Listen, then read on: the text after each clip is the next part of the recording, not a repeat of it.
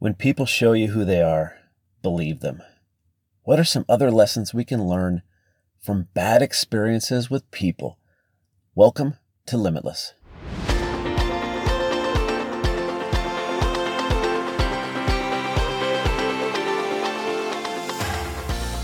Welcome to the Limitless Podcast. I put this together because I believe you are limitless, and I also believe that the biggest limits we all face are the ones we create in our own minds, our doubts, our fears, the things we give into, our self talk. I want to help you break through those self imposed limits. Today, we have some lessons from an experience I went through, and I looked at it retrospective, retrospectively. What could I learn from it? Also, want to remind you that last episode, we talked about the turning point. At any time in your life, you can create a turning point. If you look back in your life, there were turning points do you need a turning point, an inflection point to grow? Check that out. And upcoming, we've got a number of great episodes. I was asked to put together a series of personal development topics. And the benefit for everyone listening to Limitless, which thank you very much for listening.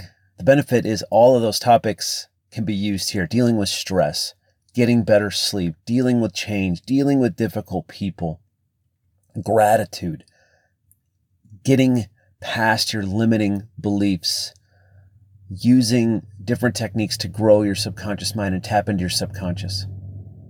So you can look forward to all of these topics throughout the month of July. Today, before we get started, I want to remind you that I'm very proud of my new book. It's called Hiking the Timberline Trail, a story of an epic American backpacking trip full of great lessons. Even if you're not a hiker, I think you'll really enjoy it. And here's the cool thing I think I'm most proud of. There's three ways to get this book. You can get it on Kindle. You can get it paperback, both of those available on Amazon, and then the Audible version available on Audible or Amazon. Took me a long time to learn how to edit the audio. It's completely new animal. It was a great experience to record it, to edit it, to read a book that I wrote. Check it out if you like the soothing sounds of Alex to read the book to you. I think you'll really enjoy it, or maybe the outdoorsman in your life, outdoors lady, outdoors person in your life, or I think it's great for anybody because it's just packed with some fun lessons. It's also a fairly short book. Check it out at Amazon.com. Also, if you'd like a personalized copy of the book, it's available at Etsy.com, E T S Y.com. Just type in my name or type in Hiking the Timberline Trail into Etsy into their little search. It'll take you right to the book. Let's get started. Today, we're talking about lessons from dealing with a difficult situation and difficult people. I'll give you the background. I take a number of supplements every day. I'm a big believer in nutritional supplements. I'm also a big believer you can't out supplement a bad diet. So, nutrition is very important in your life. Make sure you're getting fruits and vegetables, critical, protein, critical, good carbs, critical. Carbs are not the devil. Carbs feed your brain, and your brain needs food. I take a number of supplements throughout the day. One of them is called alpha lipoic acid. I take it for a number of reasons, but I have a routine every morning. That is, I eat a very, very tiny breakfast, just 30 to 50 calories, in order to take these vitamins and minerals and supplements. And I set them out on the counter right in front of me, and then I take them as I set them out. One, two. Well, this day I happened to have to change the water on our water machine. It was located in the garage, the extra water, I brought it in. I left one of the pills out of alpha lipoic acid, and one of my cats, who I love, got a hold of it and ate it. Well, a lot of times supplements for dogs and cats, even though it's a bigger dose, they're safe. This one, however, is toxic, especially in the dose that the cat ate. And, and vomiting must be induced within an hour or else kidney and liver failure could occur, and it will have side effects. This was very early in the morning, before 7 a.m.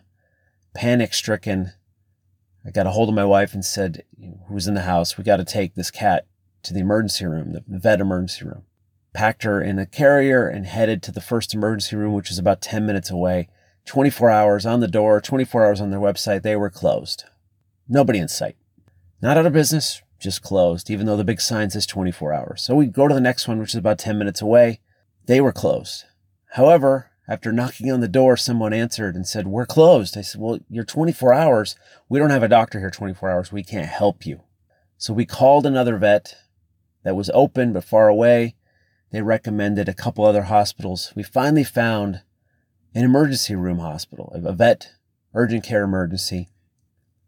Walking in, the four employees at the desk, as soon as we walked in, all put their heads down, working very hard not to make eye contact so they didn't have to help us. Now, I've heard about this phenomenon that goes on right now where people hate their jobs. It's hard to hire employees, hard to keep employees, and the apathy of workers is out there. But I've always believed if you have a job, even a job that you hate, number one, if you hate your job, you should go somewhere else. There's a lot of opportunity. Number two, if you're in a job, even if you hate it, you shouldn't treat people poorly. These people were working so hard at not working. They were working harder at not working. If they just did their jobs, they'd be fine. I finally had to say, hello, we need some help. And then they acted like it was an act of God to get out of their chair and come help us. Fast forward, we got the cat back, explained to the assistant what was going on. Time goes by. The people that dealt with us were callous at best. I would describe them as cold. It is not fun in healthcare, whether it's for people or animals, to deal with somebody with very poor bedside manners. Have you ever had a doctor that was callous or cold or didn't answer your questions or blew you off? I went through a, a series of headaches and migraines last year after I got my second dose of the COVID vaccine. And I was affirmed that my migraines, which were happening twice a day, were because of the vaccine. And one of the neurologists I saw said, just completely blew me off when I said, I think it has something to do with the vaccine. I think it's just a side effect. He said, that's impossible. And talked down to me and acted like I was stupid. Turns out many, many people have had side effects from the vaccine at various stages. I'm not a conspiracy, conspiracy theorist, but I had a good friend say, Hey, I got headaches after my second dose and they lasted 90 days. At the 90 day mark, they went away. My point is, we've all dealt with somebody in the healthcare industry when we're very vulnerable and we need help We've all dealt with somebody who's callous or cold. It is unnerving. This was unnerving. Knowing a loved one, if you have a pet, if you've had pets, you know you love them. And particularly, I was feeling guilty. I left the pill out, the cat got it. Hours go by. We're not getting updates. Finally, the assistant comes out and says the doctor will be coming out to talk to you shortly. The doctor came by and said, the assistant will be coming out to talk to you shortly. We're like, no, no. She said you would be. He says, oh, that's not right. Give me 10 minutes. An hour goes by. We're there forever. Finally, we get called back in a room where the supposed doctor explains that they induced vomiting, but they couldn't find the pill. They wanted to keep her overnight. It was a long, long sales pitch. It was slimy. It was gross. I had a dentist like this decades ago. All they cared about was money. They had a finance department within the dentistry office. It was a chop shop. It was like the service advisor at a slimy auto dealership just trying to make a bunch of money. That's what this was. It was gross. And maybe the right thing to do was let the pet stay overnight. They wanted to keep the pet for two days. And all I could think of was astronomical cost. luckily, my wife put her foot down and said, no, we're just going to take the cat home. And then they started lecturing us and talking down to, well, you, the cat might die. This is, this could be fatal and you're responsible for that. We're not responsible. And we understood. And if the cat's going to die, we'd rather have her die in our arms than at some cold vet's office. Drove home, kept the cat comfortable. Cat had no visible signs of distress other than having to spend three hours at this emergency room with callous people. We get home and I do a little search. So I had seen the cat stop chewing and run away from me and then just stop and I couldn't find the pill. You know, I thought maybe she spit it out, but it looked like she swallowed it. She ate it. And that's when we had to go to the emergency room. Well, upon further research after we got home, in the bottom of the sink under a wire dish drainer, almost hidden from view unless you were right on top of it, was the pill. It was chewed, but not eaten. So she had spit it out. It had gone under the dish drainer and she couldn't get back to it. And I didn't notice that. Several several hundred dollars. Later, an expensive lesson. And a tiring emotional episode that was made worse, much worse, by having to deal with difficult people who didn't need to be difficult. And I understand they're in a tough spot. any type of emergency room care, whether it's people or animals, is tough. It's stressful. And you're dealing with people who are upset and hurting. It's got to be hard. But it's not an excuse to treat people poorly. And I was just completely spent. And here we were. I don't even think it was 10 a.m. yet in the day, and I was gone. I sat back later that day. Thought about the lessons from this experience. I want to share these with you because maybe they'll help you in a tough time when you're dealing with difficult people. Or if you're dealing with somebody who's vulnerable, so we don't become one of those difficult people. It's hard to look in the mirror and says we might say we might be part of the problem sometimes, but we are. We can be. And we need to be at our best, especially when others are at their worst, because it's easily contagious. Misery loves company. Stress loves company. Panic loves company. But that limits us. So what did I learn from this experience? Got seven things. One, trust your instinct.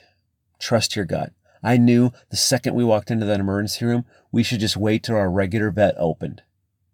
I knew it. I knew it. I knew it. And I didn't act on it. My friends, we've got a God given intuition and gut. Most of the time it's right. You know when that spidey sense is going off. Trust it. Number two, remember that stress creates haste, waste, panic, and mistakes. All of these things limit us. You are not best at your best when you're stressed, when you're in panic, when you're going too fast.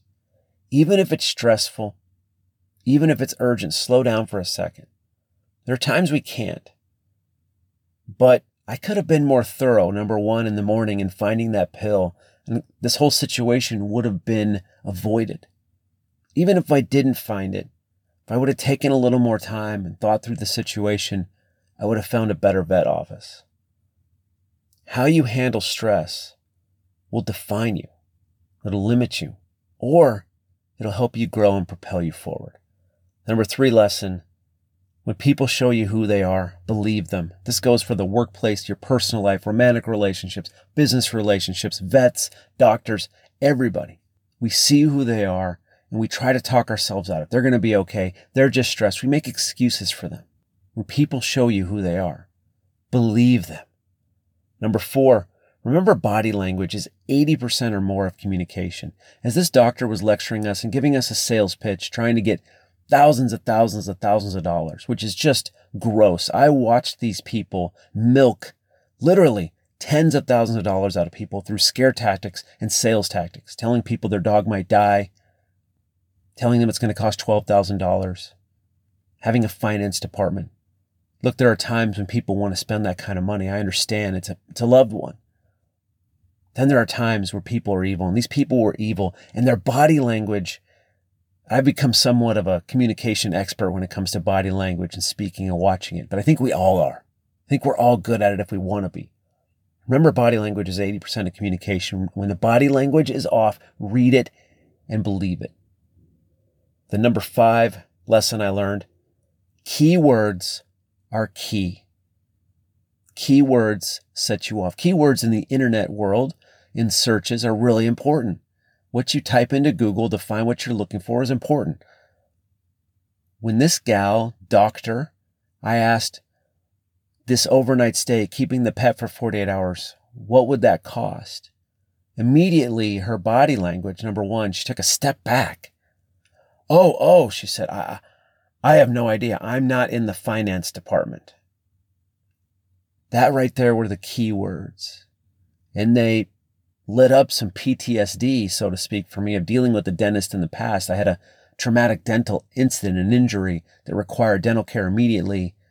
And the dentist I went to was terrible and they milked thousands of dollars on me. They ended up getting sued and I was part of a class action lawsuit and they paid all my insurance expenses. They were bad. This gal had that written all over. She should not be working in healthcare pets anywhere. Keywords are key. Remember that. When they set you off, recognize them. The number six lesson apologize when you're wrong and atone for your misgiving. And I felt so bad. It cost me a lot of money to have this experience.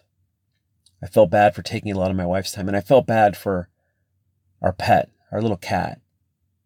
And I apologized to her profusely and held her and bought her a lot of expensive canned food that I've been feeding her for the last few days and spending extra time doing the things she loves. We all make mistakes. Forgive easily But when it comes to us, look in the mirror, apologize when you're wrong, atone for your misgiving. We're all wrong. Admit it sometimes. And the number seven lesson I learned from this fun experience be grateful and appreciate what you have. There is glory and greatness in every single day, even in the mundane. And as I sat in that waiting room of the emergency, a couple times the assistant came out to us and talked to us like the cat might die to the point where I had to ask, is the cat alive? Okay. And she said, oh yeah, the cat's doing fine, but they're trained there to give you doom and gloom. And I thought about this cat and how bad I felt, but I was very grateful when we got her back. And the next few days when she was fine, I was very appreciative that she was good and better. Appreciate what you have, the people in your life, the things in your life that you have. It could be gone tomorrow. My family's going through a difficult time now of loss losing two loved ones within three days. Be grateful. Appreciate who you have, what you have, the glory of today. And a little bonus lesson I've learned through this grief that my family is going through. someone's going through a hard time, especially loss of a loved one or a pet, it's not what you say. So many times, at least for me, what do you say? What's the right thing to say? You don't need to say anything. Just be there. Just be there. What people will remember is who was there for them. What they'll also remember who wasn't there for them. And many times when someone's going through a hard time, a difficult time, loss of a loved one, grief, we avoid them. We don't want to say the wrong thing. Maybe it's just best to leave them alone and not be there. It's not. Those aren't the right things to do. The right thing to do is just be there for them. That's all you have to do. Hey, I'm here for you. If I can do anything to help, they'll always remember that. And they'll always remember the people that didn't show up for them. Even if you meant well. I've been on both sides of that. All right, my friends, there's some tough lessons. Hope one of these will help you today. Take some stock and inventory in your life, what limits you might be placing, and how you can treat people, and how you can be the best version of yourself. There's always a better you inside you. Good news is the cat's good. My family's happy and healthy, and although they're going through grief, this too will pass. My friends, we limit ourselves so much. When we catch the things that limit us, we'll be the best version of ourselves. You know what you'll be?